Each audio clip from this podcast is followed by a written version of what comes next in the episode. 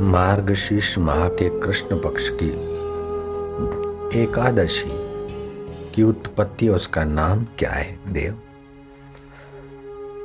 तब श्री कृष्ण ने कहा कि ब्रह्मा जी के वंश में सतयुग में ताल, जंग, असुर का पुत्र मूर, चंद्रावती नगरी बनाकर रहता था। दुष्टों के पास शक्ति आती तो दूसरों का दमन करते और सज्जनों के पास शक्ति आती तो दूसरों की सेवा में लगती है। उस मूर नाम के दैत्य ने ऐसा दमन का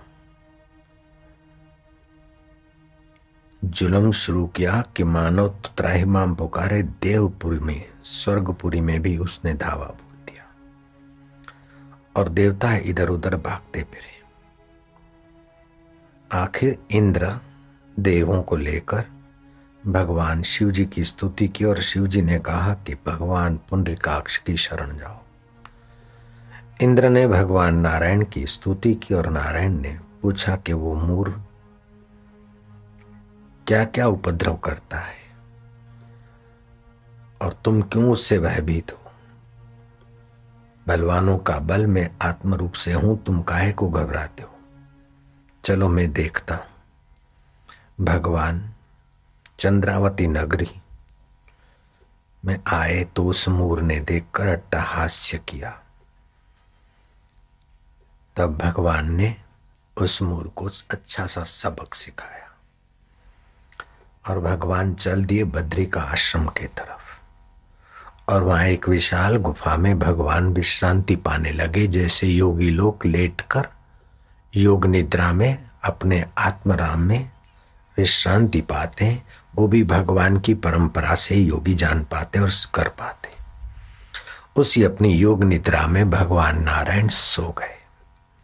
दुष्ट मूर पीछा करता हुआ आया और उस गुफा में देखा कि भगवान लेट रहे भगवान को मारने के बद इरादे से जो ही मोर आगे बढ़ा, लंबी विशाल गुफा में तो भगवान के श्री अंग से भगवतीय सत्ता का अंश निकला और देखते देखते वह दिव्य अस्त्र शस्त्रों से सुशोभित कन्या ने मूर दैत्य को ललकारते हुए उससे युद्ध किया और उसको स्वर्ग पहुँचा दिया। भगवान नारायण योग निद्रा से उठे तो देखा कि मूर इतना बली दैत्य जो मुझे ललकारने से बाज नहीं आता था। उसको किसने मारा? तब वो सुकन्या कहते कि प्रभु, आप ही के सत्वंश से मैं प्रकट होकर ये थोड़ी सेवा कर ली। भगवान नारायण ने कहा, तू कौन है? बोले, प्रभु,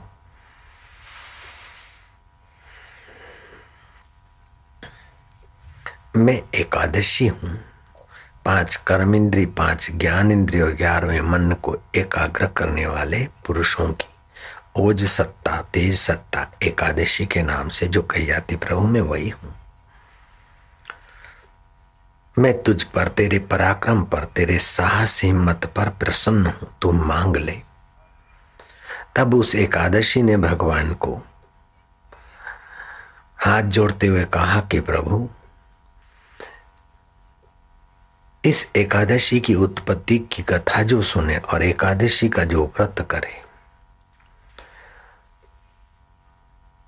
उसके सारे पाप नष्ट हों और उसे आपकी भक्ति और आपकी प्रीति की प्राप्ति हो। सारे तीर्थ करने का फल, सारे व्रत करने का फल और हज़ार व्रत करने का फल, जो भी होता हो, वो मार्गशीर्ष माह की कृष्ण पक्ष की एकादशी के व्रत करने से हो। भगवान नारायण ने वरदान दिया कि एवं अस्तु। एकादशी चाहे शुक्ल पक्ष की हो, चाहे कृष्ण पक्ष की हो। एकादशी के दिन चावल स्वास्थ्य के लिए और मानसिक प्रसन्नता के लिए हानिकारक है, चावल नहीं खाए जाते।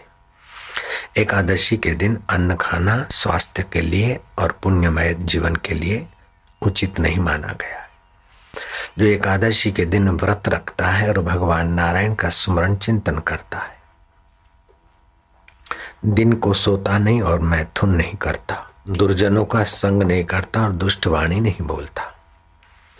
उस पुण्यात्मा के पुण्यों की बराबरी। अश्वमेध यज्ञ करने वाले भी क्या कर सकते? ऐसा एकादशी का बड़ा महात्म्य है।